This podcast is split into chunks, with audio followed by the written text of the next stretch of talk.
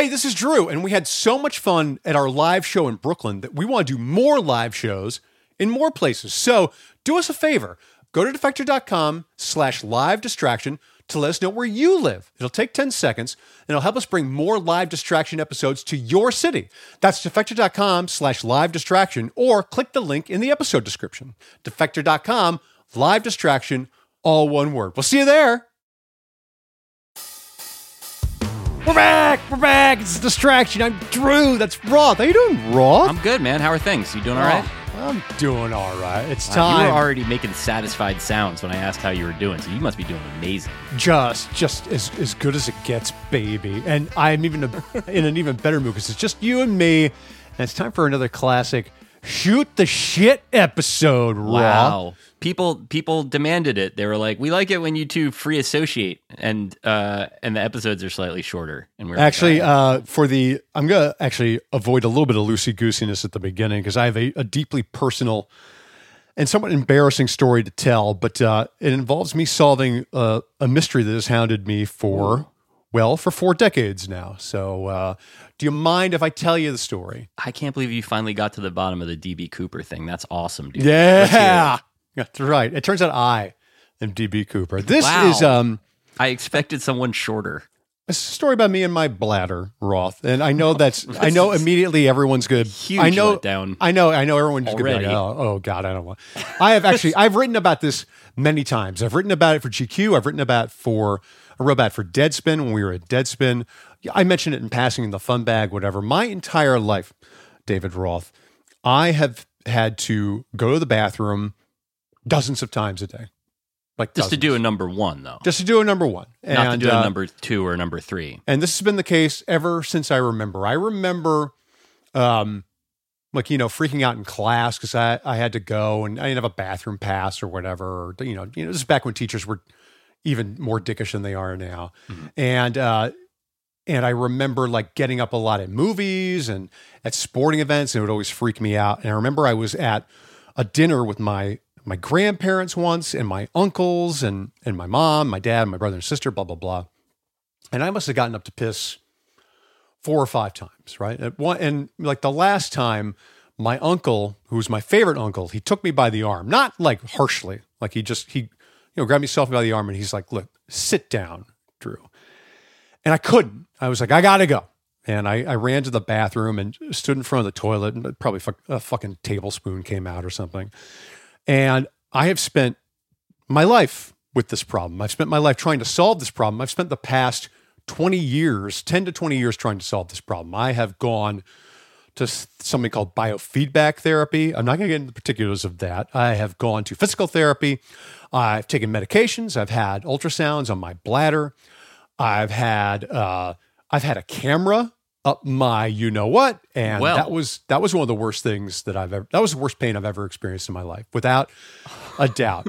Uh, Eric, our producer, is asking if I got the RoboCop procedure. I actually did not get the RoboCop procedure, but and then I I was like, That's when okay, you get a scope installed in your wiener that identifies a urinal or a toilet, scans to see if me- it's a citizen or a criminal. let me tell you something, Roth. If you are a man or a woman, or you are uh, uh, Any type of person non-binary, that, that if you are pisses. if you're any type of person, and you have to get a camera up your urethra, I you have my utmost sympathy. It was Mm-hmm. really just the bleakest moment of my existence. It only lasted a few seconds, but it stuck.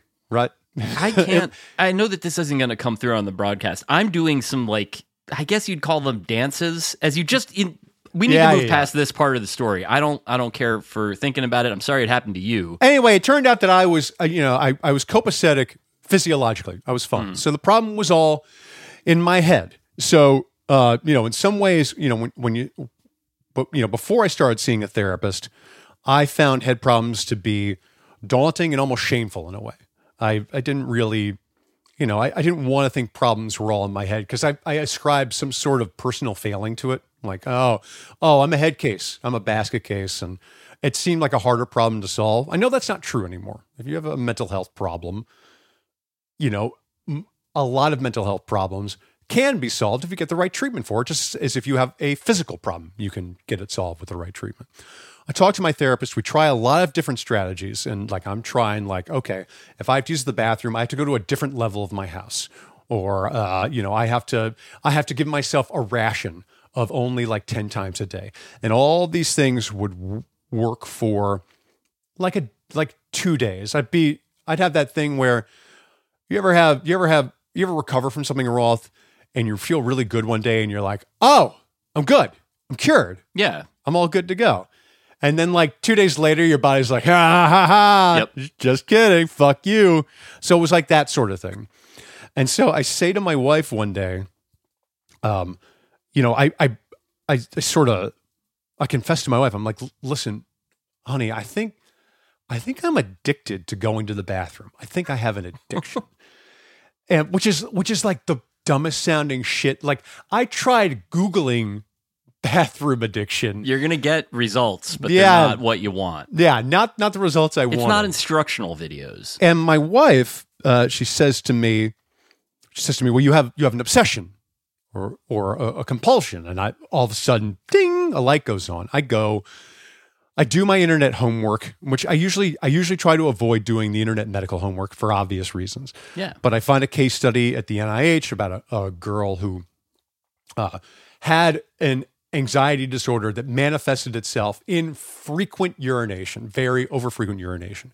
I go to my nurse practitioner and I tell her, I tell her about this problem, and she's like, "Oh yeah," she's like, "You're not alone," and I could not believe that. I was like, "Oh my god!" She's like, "Yeah, a lot of people have an anxiety problem or or compulsive disorder uh, that that manifests itself in this particular way." She refers me to a psychiatrist practice because I go see a therapist. Therapist isn't a medical doctor; they can't prescribe medication to you, right? I go to the, uh, I, I have a meeting with a psychiatrist. I tell her about this problem. First of all, she's like, "Oh wow, I've never heard of that before," and that's not good. No. right? I'm like, I'm like, man, I'm I'm kind of paying you to know You're what this shit is. medical oddities, sir.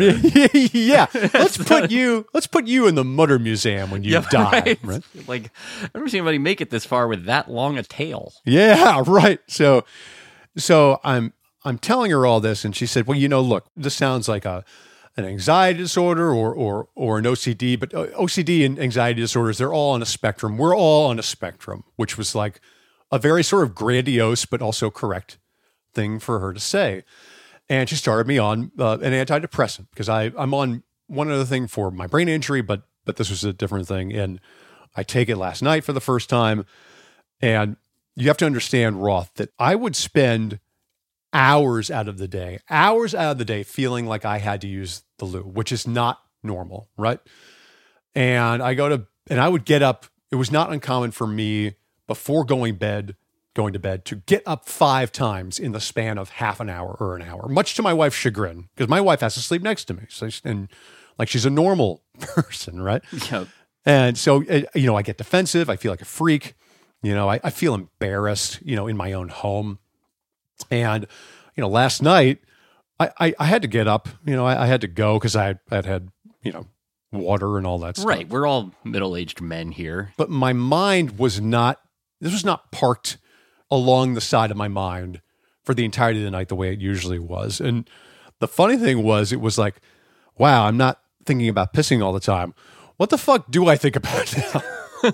So it was just kind of like taking up space in your mental inventory in a way. Like that was Yeah, like you ever have some sort you like you ever have um let's say you ever have like a toothache and the the pain is shitty, but also the preoccupation with it is Yeah, yeah, also yeah. shitty. Like it's just you're using a lot of bandwidth that you know could be used in a better fashion. Mhm. So um so I you know I I, I had a, a really nice night and I'm having a, a good time talking to you right now because we're talking about taking a piss. And for once in my Mm. We life, are.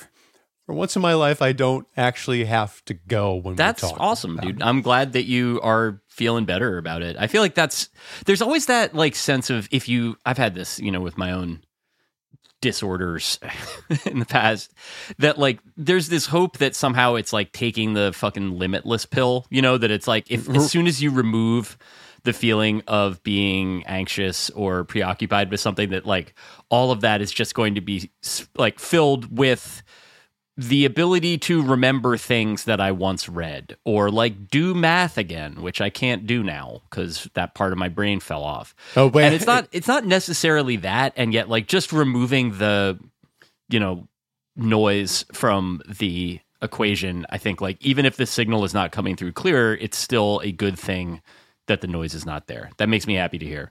Also, that makes me wonder, have you like intensely had to piss every time we've recorded these and you've just been playing through it like every one of these is your flu game No, but what what I would do is like go like twice beforehand. uh-huh You know what I mean? And like even if I didn't have to go, like this sort of like, you know, before I see a movie or before I leave the house, it's like, you know, it's it's really like, oh, I, I just better make sure there's not a fucking micro drop left, and then I'm standing there like a fucking pud. i guess you did before the the live show you did go you Oh my God. going back for more olive uh for one one last hurrah in the bathroom but i get that there's two things. One is that obviously this is very early, so I can't know that, you know, I don't want to do the thing where I'm like, I'm cured. But like Yep. this is the this is the most noticeable difference I've had in my entire sentient life in in how my brain's operating. The other thing is that and it this was true back when I hurt my brain. I had a brain hemorrhage in 2018 that resulted in adjustment disorder. I wrote about it, blah, blah, blah. tell them the name of the book it's a good book It is it it remains incredible I'll to do it. me tonight the lights went out that you can have something wrong with your mind and not know it. Uh, and I haven't known this for for 40, 40 years. I mean, if you want to go back to my birth, 47 years. But like the idea that I didn't know it, even though it was my own mind, it's both like in in in a certain way, it, it's a bit frightening, right? Because you don't you always want to know, you always think that you have control over knowing your body, right? How many times have you said, "I know my body"? To Oh, someone? speak for yourself, man. I think especially when it comes to mental stuff, there's a lot in there where I'm just sort of like, I don't know why that's doing that. That's that's the thing. It's that you can know your body, but you can't necessarily know your mind, even though you're up and you're thinking and you're conscious and all that stuff. And I again, I find that frightening in a way, but I also find it kind of um, well, I find it invaluable to know that because it, then you can always think about the possibility of okay, I you know th- there might be something here that I haven't considered that I was not able to consider because I'm too busy thinking that I'm okay when I'm not. Uh, so I think the the lesson here isn't just to you know to listeners who have to piss all the time the way I do, but listeners who you know may have a problem in their life that seems out of their control. It may actually be something that is within them that they actually can uh, maybe seek out help for, and, and I'd like to I encourage them. I think that's a good that. point and one worth making. Now, uh, on to business. We have to talk about Steve Garvey running for Senate. Wait, Uh, are you sure that's true? yeah, back in All right. we're we're back to painful transitions. We're we're out of the confessionals, and now we're back into the dumb shit, Rob. Let me just get back into the stream of the conversation here. Yeah, you're welcome.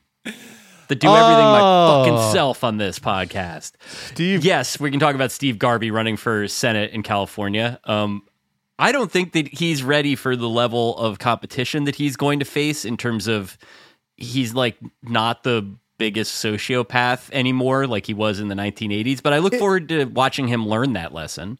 I mean, I don't know if I agree with you because Steve Garvey has himself quite a little rap sheet uh, there. He's Oh, yeah. got uh, he's he's been a philanderer. Uh, he uh, He's got a bunch of illegitimate kids. He's been a hypocrite. He's uh he's so look.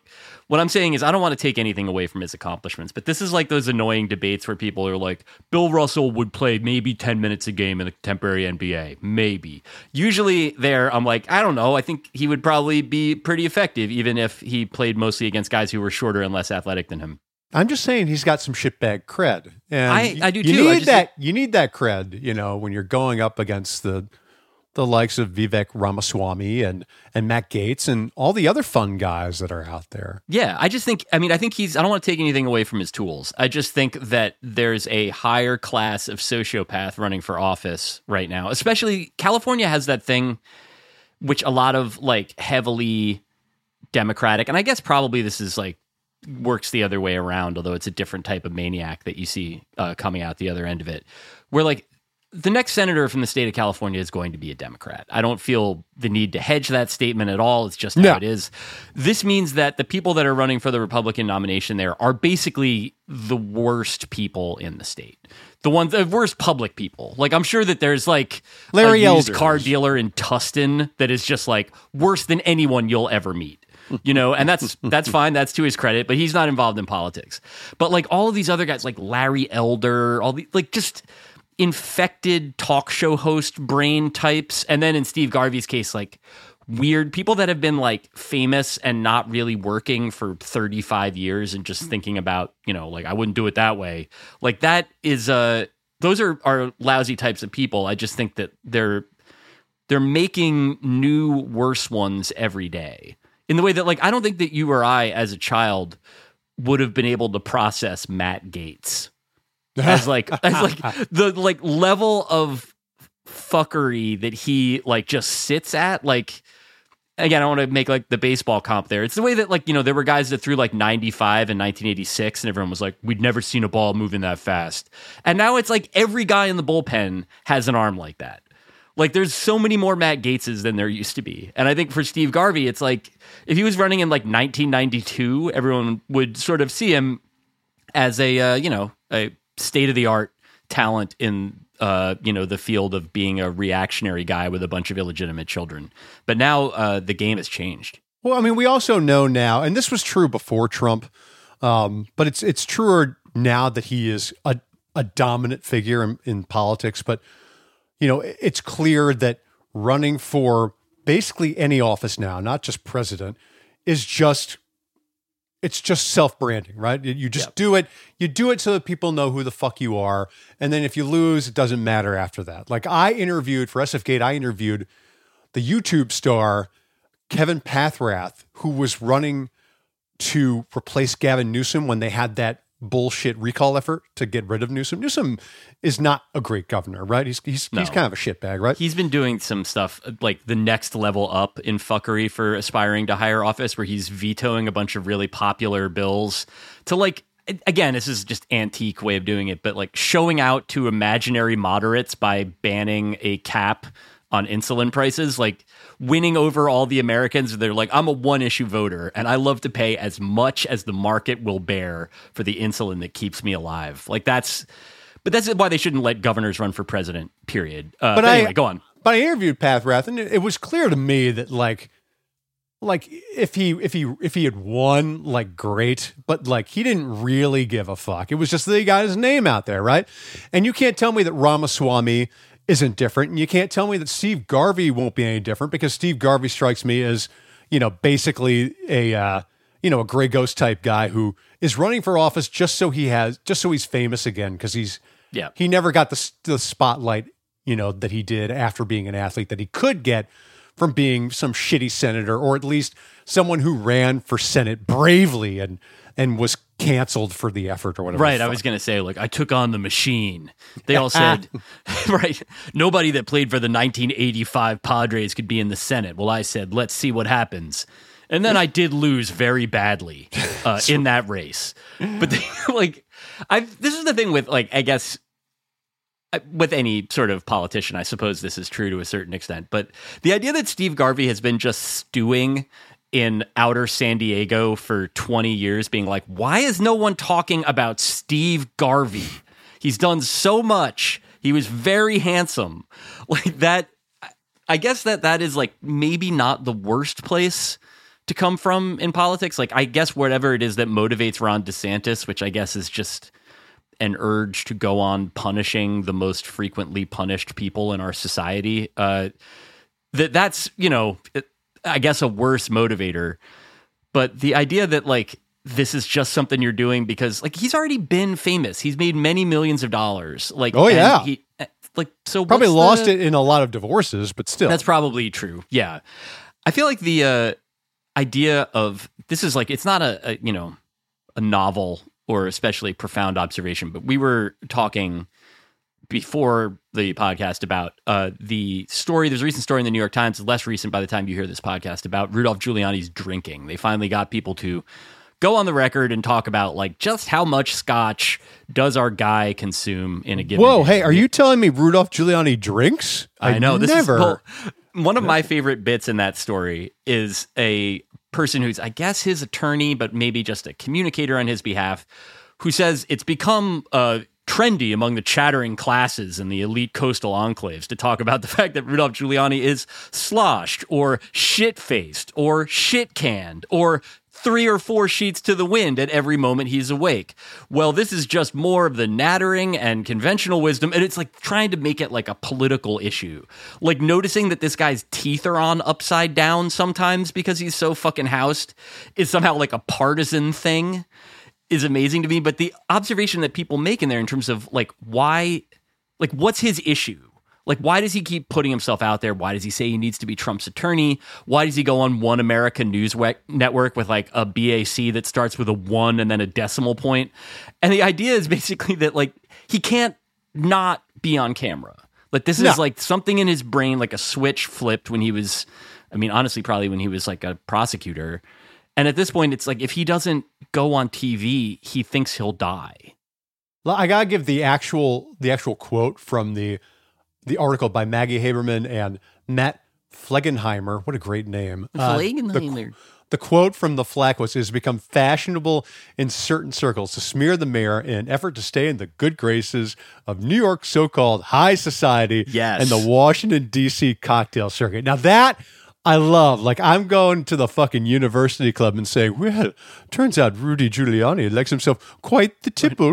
Right, I so, was gonna say. so the, you heard about the, the latest story about Rudolph Giuliani lowering his hideous body into a bathtub full of Johnny Walker Blue? like also the like the maras like will hang out with me some more. right, that's the part. Also, the idea that like, are am I a part of that chattering class? Because it's like, is that is that what I'm doing when I point this out? It's like so that I'll get invited to a party at like Barry Diller and Diane von Furstenberg's extremely large apartment. I just noticed that the guy's eyes are turning in opposite directions nonstop while he talks. Like, I don't think that that's. All- I, I mean, I don't know. All Do I I can get think about is for yeah, all I can think about is you know he drinks that much scotch. I mean, he really must have to piss a lot. You know what I'm saying? Yeah, yeah, that's true. I was thinking the same thing. Probably not as intensely as you. Let's take a break. We're gonna come back. We actually have a special announcement regarding the podcast that Oh. I'm going to wait uh, to tell you after the break. And before we go to the break, just want to note this week's episode is brought to you by UGG Jock Straps. Finally, the shearling coziness of Uggs, now for the part of your body that needs the most comfort. You can find Uggs Jock Straps today at Saks Fifth Avenue, and we'll be right back. They're calling it his worst idea of all time.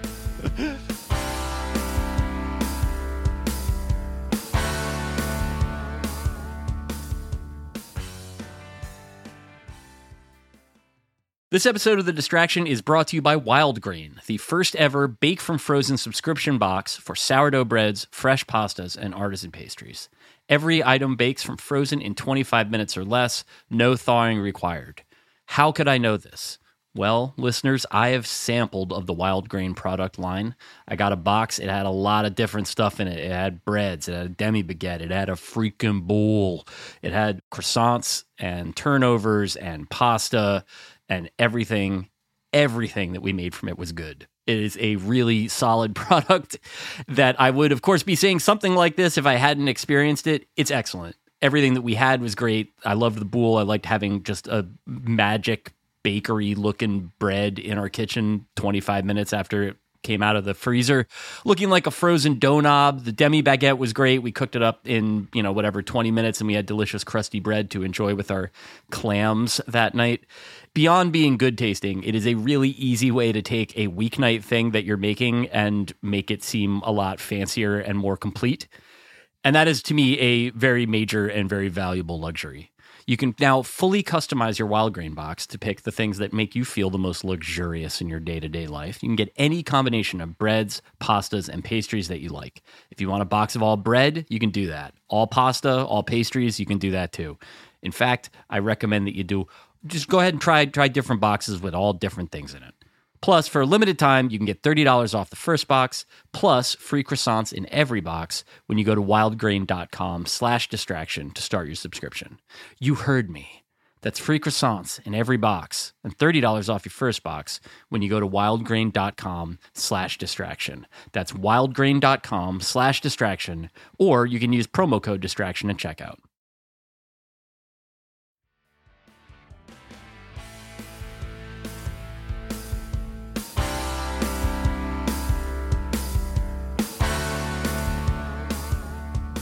And we're back with a special announcement to make. Uh, possibly uh, a bit of sad news, Roth. You, are you are you ready for this emotionally?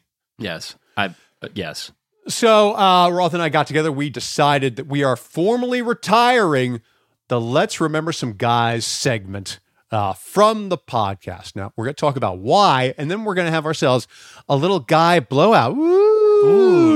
Ooh, after the One fact. last time. So so we had the live show in Brooklyn a few weeks ago, and I try. I thought this is this is my first my first idea was Roth was to do the twenty five thousand dollar uh, guy pyramid. So we would have two. Do you remember the the old game show? I do, although I think I'm like the youngest person that remembers it, so this would have maybe presented an issue with our audience. Right. This was our that was my case. So my I I'm telling our producers like, okay, we're going to bring up two audience members and we're going to sit them across from each other and one one's going to have a card that has a guy's name on it and like like Peyton Manning or something like that and they have to give one word clues so that the other person can guess it or they or we would have something like like So for that one, for instance, you would say forehead or Yeah, yeah, yeah, right. sinuses. right right right Omaha you know Yeah, there you go. Perfect. or or we would have like the the bonus round ones where oh things Skip Bayless would say, uh, you know things things that a New York Times headline would say and stuff like that. And our producer Eric was like, listen that that sounds a little bit complicated, Drew. So I was like, okay, that's fine. I was like, oh, but I I was like, why don't we do a wheel of guys? So what we did was we got a a literal spinning wheel, We should like the- say what Eric and Amanda did because, like, Yes, that's right. We're just giving them the worst ideas they'd ever heard, and That's then, right. like, when we finally gave them one that they could use, they were like, "Sure, we'll we'll Google whether that product is available." Well, because well- everything until then was just sort of like, "Well, you put Dave in the mech suit from Alien, and then he fights the alien." So I, Just I do pitched it. I pitched the the wheel of guys to to Eric, and he's like, "We can we can do that. We can do that." I was like, and then while we were doing the the run through prior to the show, prior to the live event, Eric was like, "You sure you want to do this at the end? Like if it's a dud?" And I was like, "I was like, it'll never be a dud. It'll be a huge hit. Everyone will love it. Everyone will." Yeah, everyone Showbiz oh. Drew. This is not something. I mean, the Wheel of Guys you won't hear. You've heard the episode by this point, but there, we did take out some stuff that was more of like a live experience or whatever. But Right. Drew was like absolutely powered up to the Yeah. max. I was all- like, there's no way it flops, baby. I'm Drew fucking Magary. That's right. I loved. I was rather confident, but I did I did say to Eric, okay, maybe we maybe we don't do that as the grand finale of the show, just in case, because we have the Funbag at the end of the show. That'll be, you know, we know that'll work. And he was like, good idea, good idea. So we get the wheel out, and we and I'm like, who wants to spin the wheel? And And, it's, a, only it's a great wheel. It really was a very great wheel. It had it made the sound like if Yes! It went like, clickety clack. Ticker going by as the little uh, nails went by, very satisfying. Yeah. So that was extremely cool.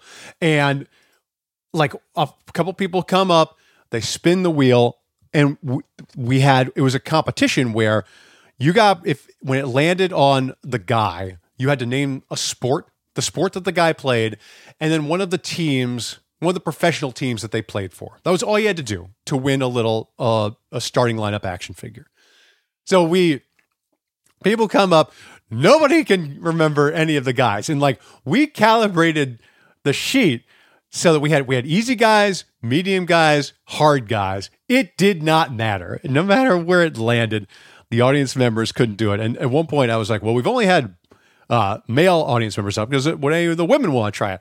No no woman wants to come up. Nobody wants to come up uh, except my best friend's wife came up to sort of save the bit even though she does not watch sports at all she Yep. and she rolled she she she spun the wheel and she got Mark Sanchez and she had to guess two different sports before she even got to football. Yeah. And got it right. So it I think it's clear to me now from that bit that and from other times we've done remember guys with guests and they just don't remember. They they have no fucking idea what we're talking about. That first of all, on a you know in the good sense, our collective depth, you and I, Roth, our collective depth of guy knowledge is simply just too good for the rest of the the population. We're That's simply exactly the way that I would like to couch it too. we're simply What- too we're talented so guy. good at this Right. you don't deserve to listen to it. Yes, that's right. But uh, the other thing was, it's just not, you know, if the other person doesn't remember the guy, well, then we have dead air. We have nowhere to go. So we wanted to, uh, it had run its course. So we will replace it with something. Your suggestions are more than welcome, audience. You can tell us in the comments. But w- before we, uh, before we replace it with something else, we have to do a, a big guy bukkake right now, and we have Oh, to don't remember only guys. say that. I I will to put it like that. I yes, yes, I can, and I, but will. I you you can. I'm just suggesting that you don't. You can't even say hand job. You're like, oh, hand stuff. I say hand. The people say hand stuff now. Nobody's out here saying hand job. What is this? this. Yes, they. Yes, they We're, do. we're in we're in Stand by Me now. You got cigarettes rolled up in your sleeve, walking down a train track. All of a sudden, Come it's like now. you've never even visited Pornhub. It's disgraceful. I don't. Listen, First of all, I don't even know what that is. so let's remember the guys that were on the wheel because we do remember all these guys, and we'll go through them quickly so that we can get to uh, the fun bag questions because I have to say that just before we do this, that it was so humiliating to have. I mean, the show was great. It was a triumph. The show even went this great. even this segment was fun.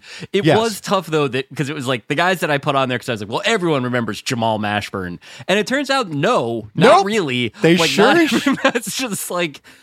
and there's, uh, motherfucker, the audience was our age, but it yeah, was. It was by the way. you're not normal. It was a great show, and by the way, it was fun to have it to have me sort of up there flailing and be like, "Well, let me uh let me rig it so that it lands on Mark Sanchez so that it's easier for you," and that that didn't even Like work he is anyway. a tennis player. like yeah. right. I do the full Letterman bit where you know you take the bit that doesn't work and then you just like you you Keep going with it until Yeah. it starts becoming funny how bad it that's. Yeah. exactly right. And I also I just I just took a Mark Grace figure from your little prize bag and I, I have it up on my nightstand right now. And I'm going to see it every time I don't get up to piss it. I get, I've given away most of the starting lineups. I feel this was the one thing. It was like two days later. Uh, McQuaid messaged me and was like, "I've been thinking about the show. I think the only thing we did wrong is that everyone that came up there should have gotten a starting lineup. I think some people didn't get one if they didn't get the answer right. But if that's the only thing that we flubbed is that I have like someone's Troy Aikman starting lineup in a tote bag near my desk now. Uh, if you feel like you should have gotten a starting lineup at the show, send me an email and I will send it to you. And yeah, we'll get that one next time. It's really That's right, to- Joe. Yep, it's really easy to get. Uh, yeah, it doesn't say that.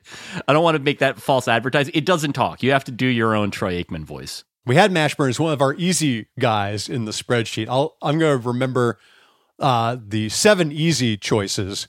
Uh, the first one was Mark Sanchez. That's an easy one. You remember that guy. He's on TV now. Still. Yes, he is. He's actually, I, I have to tell you, Roth, and I might write about this, but I think he's actually a fantastic color guy. He's really Yeah, he's good. pretty good. He's got that.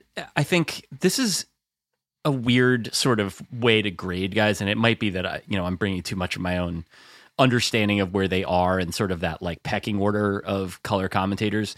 He's in that space where he's not down in the like the bottom of the well with Mark Schlereth being like, "Oh, I'll tell you what," like just back and forth nonstop. Yeah, yeah, yeah, yeah. but he's yeah. also not at that level where I think that uh, Greg Olsen, I think, is still good. But the guys that instantly get sort of tabbed for stardom as color commentators can sort of begin to collapse into like catchphrasiness or Sure. sort of like a rote observation. Sanchez is just like it's good when you hear him on a game. He's pretty sharp. He can talk good, and there's like it also doesn't feel like he's auditioning for you know hosting The Bachelorette. You know, like it's not like another TV job is necessarily the the design. And he's pretty self aware. Like if a guy's a USC guy, he's like, ah, guy's a USC guy, like ha ha, ha. and then like his his broadcast partner like, ah, piss off, and like he knows he, he leans into his dipshittiness a little bit, so that's yeah, okay. a little bit of that goes a long way. The next yes. one, this was for our our guest uh, for that show was Rohan Nadkarni. So we had Udonis ha- Haslam on the wheel, but he did not hit Udonis Haslam. I should have done that. I think he hit. Ma- I think did he hit Mashburn instead? He he yeah, fucked- I think believe he did. and uh, but he was too young to remember him. Next one was Ryan Fitzpatrick, and I feel like people would have remembered Ryan Oh, yeah. Fitzpatrick. I feel like He's, he's, on the- TV now, and Yeah, he's in every fucking ad, like alongside Travis Kelce. It's not a problem. Then we had Jamal Mashburn, uh, the great Jose Bautista with the bat flip, yep. uh, Chris Johnson, CJ2K, uh, and Onterrio Smith, the original Whizzinator. We had him. Onterrio Smith is the one where it's like if and this is the challenge always with trying to come up with these names. If you remember Onterrio Smith, which was like sort of as a football player and mostly as a guy who uh, brought a prosthetic penis into a toilet stall to try to pass a drug test. Correct. It's like it's a delight. Like if you weren't thinking about Onterrio Smith and then suddenly you're like, do you remember the man with the Whizzinator and it was like you had to wear it on your body in order to That's terrific. That's It's a- like, a nice Najeh experience. Davenport. You remember him for Yes. one thing, Right. you know? Which was that he was also a pro- uh, prominent track athlete at Florida State.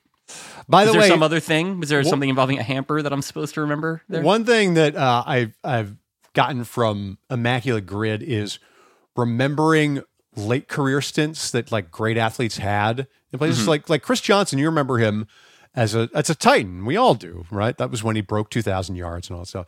But he also played for the Jets and the Cardinals. And my memory of those eras is so so foggy. Like and and like and Grid made me remember that Michael Vick played for the Steelers for a cup of coffee. I Oh, yeah. completely fucking forgot. yeah. that. I mean, he was mostly just wearing a, a hat at that point. But yes, Uh, the Chris Johnson, the Jets have the same sort of thing that the Mets do where they like to be like sort of like a hospice facility for a professional sports career. Like if you've like Yes. had a long happy life in the game but you want to play like your last 10 games in complete silence in front of like a bunch of people from Long Island, like the Mets will, you know, Brian Daubach will get to end his career with dignity there.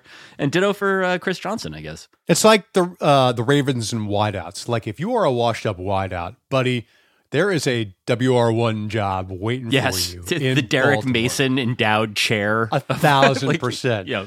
Uh, our medium names, our medium named guys, are, which are actually really quite difficult. We had Alexander Mogilny, the NHL '94 goat.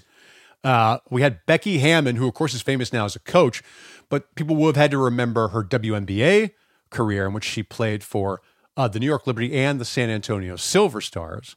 Uh, we had Matt Millen. Someone hit Matt Millen on the on the wheel and only remember him as a clueless shithead uh, front office executive and not as a guy who won a Super Bowl for both the Raiders and the Commanders and maybe even the Niners. I can't remember, but like they forgot that.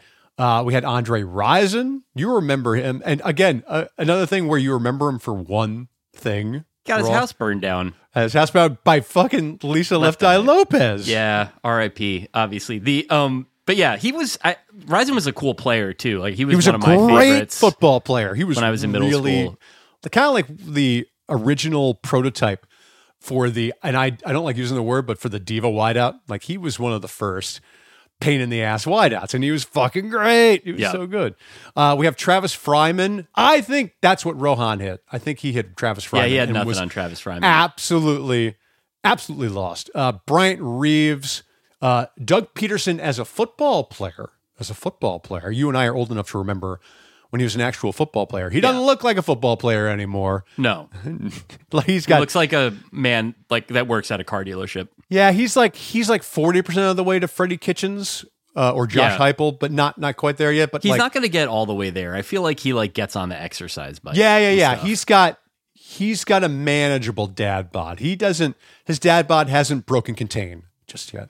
Federico Cuccini. We love to talk about Freddie Kitchens here on the podcast. We had Bubba Watson just so we could make a joke about the Aces and live golf. Uh, Dominique Rodgers Cromartie, and he played for six teams. Yeah, is now completely known as being like Mina Kimes' friend from TV, which is Yep. fine. That's a that's a good living too. Wait, wait, are you? Do you mean Domonique Foxworth? Oh, I do mean Domonique Foxworth. That's right. We're That's my bad. To, we're gonna have to Duffed cut that, out. You nope, leave racist it. dickhead. I fucked up. Uh, There's two guys named Dominique that played the same position. I'm not going to apologize for that. wow. Well, I guess all cornerbacks look alike to you. That's not true. Uh, Tatum Bell, another person you only remember for one thing, got traded to Detroit and then got kicked off Detroit's off to the Detroit Lions for stealing his teammates' luggage. I didn't remember that. I remember him as a usable fantasy back for a while. He was. He stole somebody's luggage. Yes, he he stole his teammates' luggage, like he stole shit out of it. And even the Oh. Lions were like, okay, we can't We can't really have that. And they never played again, ever. That is a tough point- one too. I mean, that's like the next natural step when the Lions is like we as the Detroit Lions in like 2007 or 8 have decided that you're not an NFL guy anymore. Like at that point, who is going to argue with that? Uh, Dave Stieb, which I had on there for you. I felt like you would remember Dave Stieb. Stieb was great. He's also had uh, he's benefited from the Jon Bois bounce in the sense that uh, of all the guys that would otherwise have been, I mean, he had a great career, but that would have been like sort of forgotten one way or the other. Like the best you can hope for if you've already fallen off the Hall of Fame ballot, which I think Stieb is like has a fringe case for on the merits. Yes, the best you can hope for is that Jon Bois makes a magisterial, secretly sad five part YouTube series about your career, and then you will never be forgotten. Uh, and then uh, our two last uh, medium guys were Carney Lansford, the famous A's uh, hitter, Mhm. sort of like the Wade Boggs of the A's, Yes. I would say. And Cleo Lemon, that was that was also for Rohan, although maybe Rohan was in kindergarten when Cleo Lemon played for a cup of coffee for the Dolphins. Cleo Lemon is definitely the guy that Dolphins fans, when they like talk about how things were bad, they're like, "You weren't there when Cleo Lemon was out there," and like, I don't think he's remotely the worst Dolphins quarterback that I've seen. I think it's John Beck, but I think that there are like he's a I don't know just because his name was was kind of cool. Uh, that he sounds like a that's like the name that a Zooey Deschanel character would have in a movie, but he was a real guy. I'm going to run through the hard guys now, and I'm going to do it quick because we don't have we we we have remembered a lot of guys now. I got a legendary This is our last time, Drew. Bob Christian, uh, journeyman quarterback Steve DeBerg, who was Ryan Fitzpatrick before Ryan Fitzpatrick was Ryan Fitzpatrick. Mhm. Kevin Duckworth, of course, who I, I always remember as a trailblazer because he was on the NBA Finals team, but also played for four other teams. Yeah. So can I say one thing about Kevin Duckworth? No, yeah, sure. lost garment of my youth and it's presumably somewhere in my home because everything that's ever entered my childhood home is still there being eaten by moths. Mm-hmm. I had a kevin duckworth t-shirt like one of those t-shirts where it was like a guy's face and then their name and then like a sort of a hazy image of them dunking. Not one of the ones where it's a caricature. I had some of those too but i can't find my kevin duckworth t-shirt. And i feel like that's one that on the secondary market would be worth like $250 You know what is the next innovation is from Fanatics and their shitty merchandise is going to be a basketball tank top jersey. Like you know how like a jersey is a jersey, is a shirt. yes but you can do that for basketball and just, just have it be a fucking lose the sleeves a shitty tank top. and our our producer Eric was like, I'd be I'd wear the fuck out of that. he would Uh, it Randolph Childress is next. Someone got him on the wheel and and just wanted to do Brad Childress instead, and I think we let them do it. yeah Uh, Rusty Greer, who uh, I just remember him making. He used to make great catches in the outfield for the Rangers, Yeah. and I, believe remember was, uh, Kelsey McKinney's first favorite player. He also, Kelsey. I think he cinched uh, Kenny Rogers' perfect game back in the day. And I remember the call from the Rangers home announcer. He said, Oh, baby, Rusty Greer. And like the most like sort of like Texas, like I like they made him sound like Casey Kasem doing the Shaggy voice on Scooby Doo. it was kind of kind of like that. All right. And then the last one, I'm going to just go. I'm going to go through them. I'm going to go through them quick. Tyler Thigpen, Chris Hovan, Oronde Gadsden, Kirk McLean, R.W. McQuarters, Bear Pascoe, and the immortal James Jett. We we never got anybody to do James Jett. but I like Pascoe was really nice to see in there. as James, well. yeah, James Jett was the guy where, like, he was sort of the epitome of Albert Davis wants to draft a super fast guy who can't catch. And by the way, Jet is in his fucking name. Yeah. that's even better. That was the best of like end stage Al Davis, where like he was just completely, he was like asleep for 20 hours a day.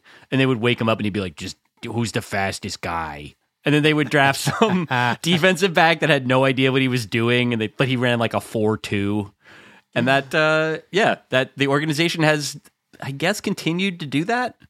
Uh, to a, I Sorta. mean, they, I don't know. It's hard to say I what they're doing. They imported Davante Adams, who's an actual good wide receiver. Yes. So And then they turned him into James Jett. It's the magic Yes. of the Raiders. yeah, no, they had Jimmy Garoppolo throwing him the ball. Uh, let's open up the voicemail bag, uh, and we will hear from our listeners rather than just uh, Oh, I love that. where, rather than just uh, read their letters. We're going to hear them. Uh, Eric, could you take us to the first one, please? Gentlemen, uh, First, I got to apologize to Ross real quick for pestering him about O'Dibbie McDowell possibly dodging a Chevy Lumina. Anyhow, my question is, Ben Simmons, how on earth has so much been written about Ben Simmons in the last five years? How on earth is there this much to say about this doofus, even this far along? Anyways, I saw yet another Ben Simmons story and I had to ask. Uh, cheers. I mean, I think part of, part of the answer is that he was very briefly an extremely good NBA player and then he just couldn't do it anymore. That would be like one story. Like if he'd sort of retired or washed out, those things do happen. In this case, what's weird is that he just never, he can't stop being on teams because he's still getting paid and that contract is still enough that teams need to kind of keep him around. I feel like the story is kind of out of juice at this point. Like if I see one more fucking video of him in the off season playing in a pickup game with his cousins at LA Fitness, oh, and like, analyze his fucking jumper and all. Yeah, and they do the like the double eyes emoji because he dunks on some guy that played high school basketball ten years ago. Like. I'm not gonna do an eyes emoji face at that. Like I already know that Ben Simmons can dunk. He just doesn't choose to do it in games because it's against his beliefs now or whatever. I think uh, anytime you get an athlete who uh, contracts Steve Blass disease, when they yep. are dominant athletes who mysteriously lose it, and this happened to David Duval in golf, this happened to Chuck Knobloch in baseball, uh, this happened, of course, to Steve Blass in baseball. You know, Ben Simmons was, and I suppose is, a freakishly talented player who for some reason or another just ended up being afraid to shoot the basketball or just could not even shoot the basketball was bad at it. And i think that um, you know as, as much as people like me want to drag on them well the majority of us are failed athletes right? And to see that happen to a pro it's both relatable but also inexplicable because these are people who are so so so far above all of us in terms of talent level, it's impossible to comprehend. And then they come back down to this level that you can comprehend. Yeah. And that itself is a is a mind fuck because it's like, how could that possibly happen? How could you be so ordinary after I saw you not be ordinary? It's also interesting in the basketball context because for the baseball guys that that you mentioned there are guys that sorted it out. I mean daniel bard is a case of a guy who basically seems to have cured the inability to throw a strike which like ruined his career for you know six years like he was if you look at Daniel Bard's baseball reference page, there's all these years where he pitched three minor league innings, walked five guys, hit four guys, gave up a home run, and then just like didn't pitch the rest of the season. And now he's back. He's a big leaguer again. The, it, and for players like a like a Chuck Knobloch, like had a back part of his career, you know, as a DH, Rick Ankiel completely flipped the script. He didn't pitch again, but he had like, you know, an 8-year career as an outfielder. Those are those are cool stories because I mean, for the reason that you said, in terms of like it gives you a little bit of a window onto how challenging it is mentally to have to do a job like this, which we think of mostly, I think, as a physical job, even if, you know, we're the sort of smart fan that would listen to a podcast like this. What's weird with Simmons is that he was never a really very good shooter. I mean, it's just that that whatever it was that kept him from getting better at shooting or taking an open jump shot, like just metastasized in his game to like I mean the enduring image of his career is him passing up an open baseline dunk in the playoffs because That's he right. couldn't let himself do it. The the problem with it and you know the real frustration there beyond the fact that Simmons himself does not seem he's not the most, you know, likable of guys as like sympathetic as his scenario is. He's just not a very like warm talker. There's also the fact that he's still around you know, it's harder, I think, in some ways. If Chuck Knobloch can't make the throw from second base to first anymore, you can put him in left field or you can have him DH or whatever. Ditto Rick Ankiel, like he can, if he can do all the other stuff, you can't really hide a basketball player in the contemporary NBA the way that you would need to. And you definitely can't hide them if, as with Ben Simmons, the main way in which that player would be used is by putting the ball in that player's hands.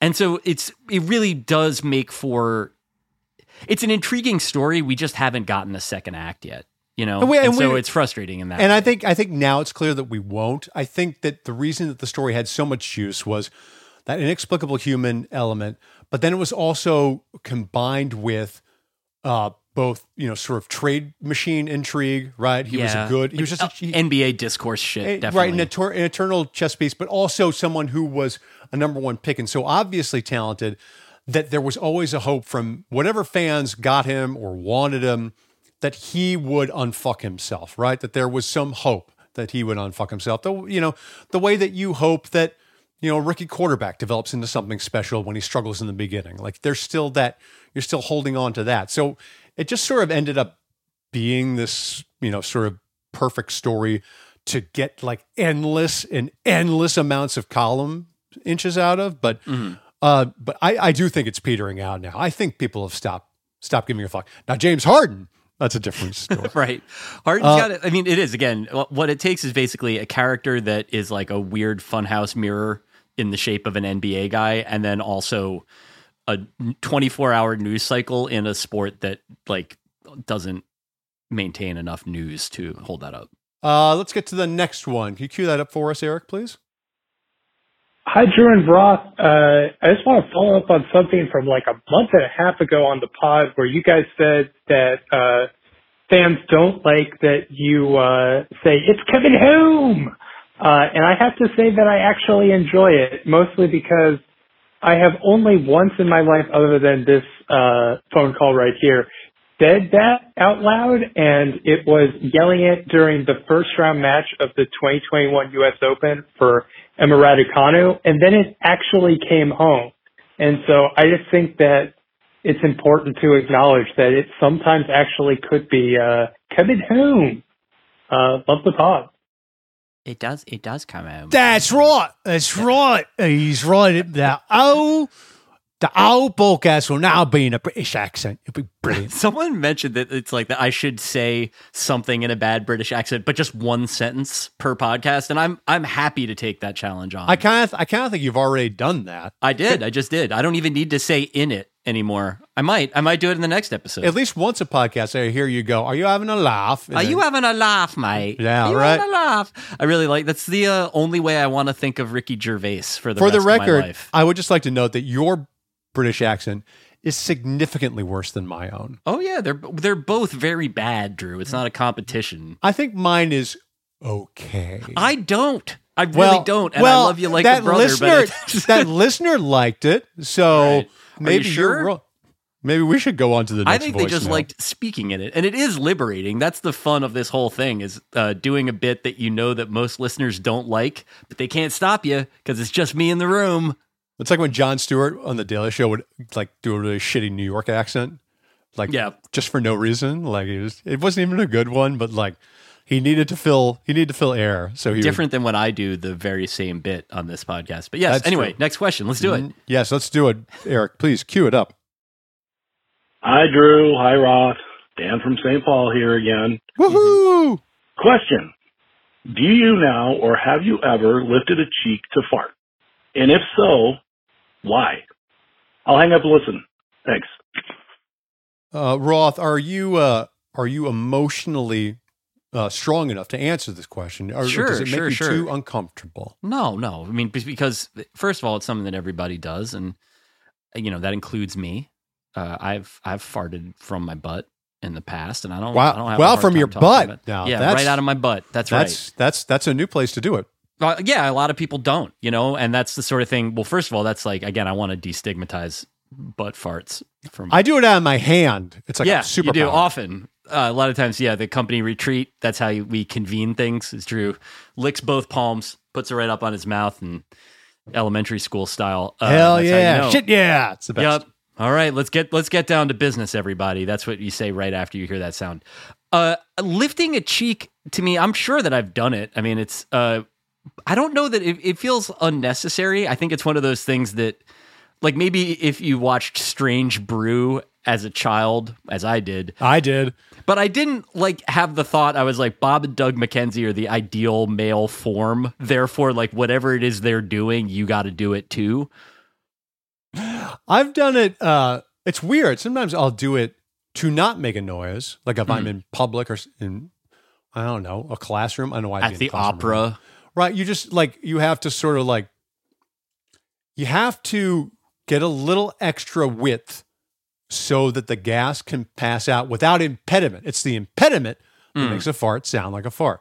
But then other times I lift it at the dinner table, like to gross out my kids, and it makes a hell of a sound there. So I don't, it's a bit I don't uh, think of it as something that makes a fart quieter. I feel like it's a way to not to amplify, but to project in a way. Do you know what I mean? You know what? It really depends on how dexterous your large intestine, Mm, large intestine is. I think you can. mm. there's a lot Well, I'm glad we had this talk. Yeah, me too. By the way, uh, speaking of strange brew, I I I haven't told anybody this, but like ever since my kids were little, like when they were very small, I even though I swear all the fucking time, I you know I made a concerted effort to not swear at them when they were small because they were small, and somehow I ended up affecting uh, Canadian epithets. Like I was like, you you hosers, like go make, or I'll be like, take off, eh? Like I do that, and like I don't know any Canadians. I, some of my best friends are not Canadian. Like I don't. There's no. I don't know why. Inexplicably, am, am I like the idea of this going knob. downstream to where like your kids know that they need to apologize when they did something wrong, so they'll look you in the eye and go sorry about that.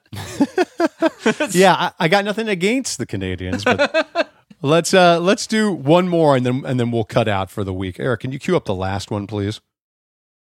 Hey, Drew. This is Chase, the reader who submitted Electric Callboy uh, for you. Uh, I've got a question about another way to define a guy.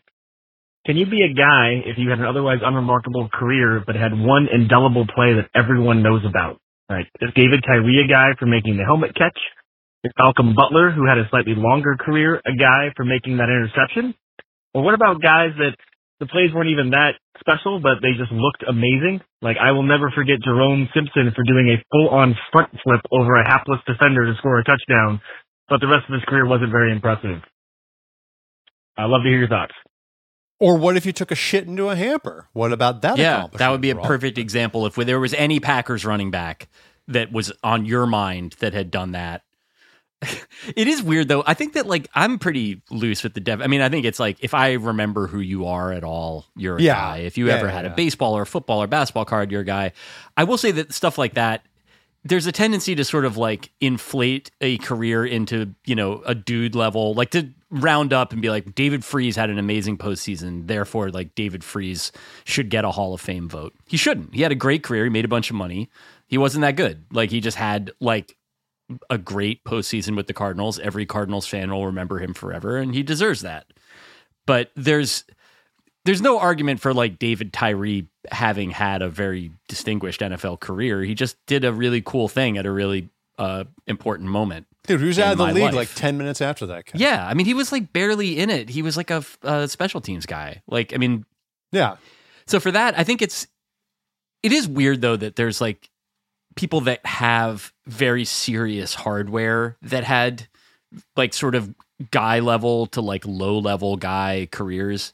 As I recall, uh Larry Brown, who has the Super Bowl MVP, Yes, of course. also got a big contract out of it, right? From and then was guess just who? Al Davis. Al fucking Davis. He did it under the bright lights, He and he's did. very fast. He and then Al Davis, and then like yeah, he was like a Nickelback sucked. or something. Like Yeah, he he wasn't was- very good. No, he was shit. I mean, I do think these sort of these one play guys, like first of all, of course they can be guys, but they're usually it's usually not because they made a great play like David Tyree. It's usually because they're Scott Norwood or Jackie Smith or yeah, someone who fucked up, you know, like Nick Anderson blowing those free throws against the Bulls, like stuff like that. Like those those guys I remember for one thing, and it's it's not a good thing, and it's it's on the field. It's not it's not the Whizzinator and it's not the dump in the hamper, but it's it's still not good.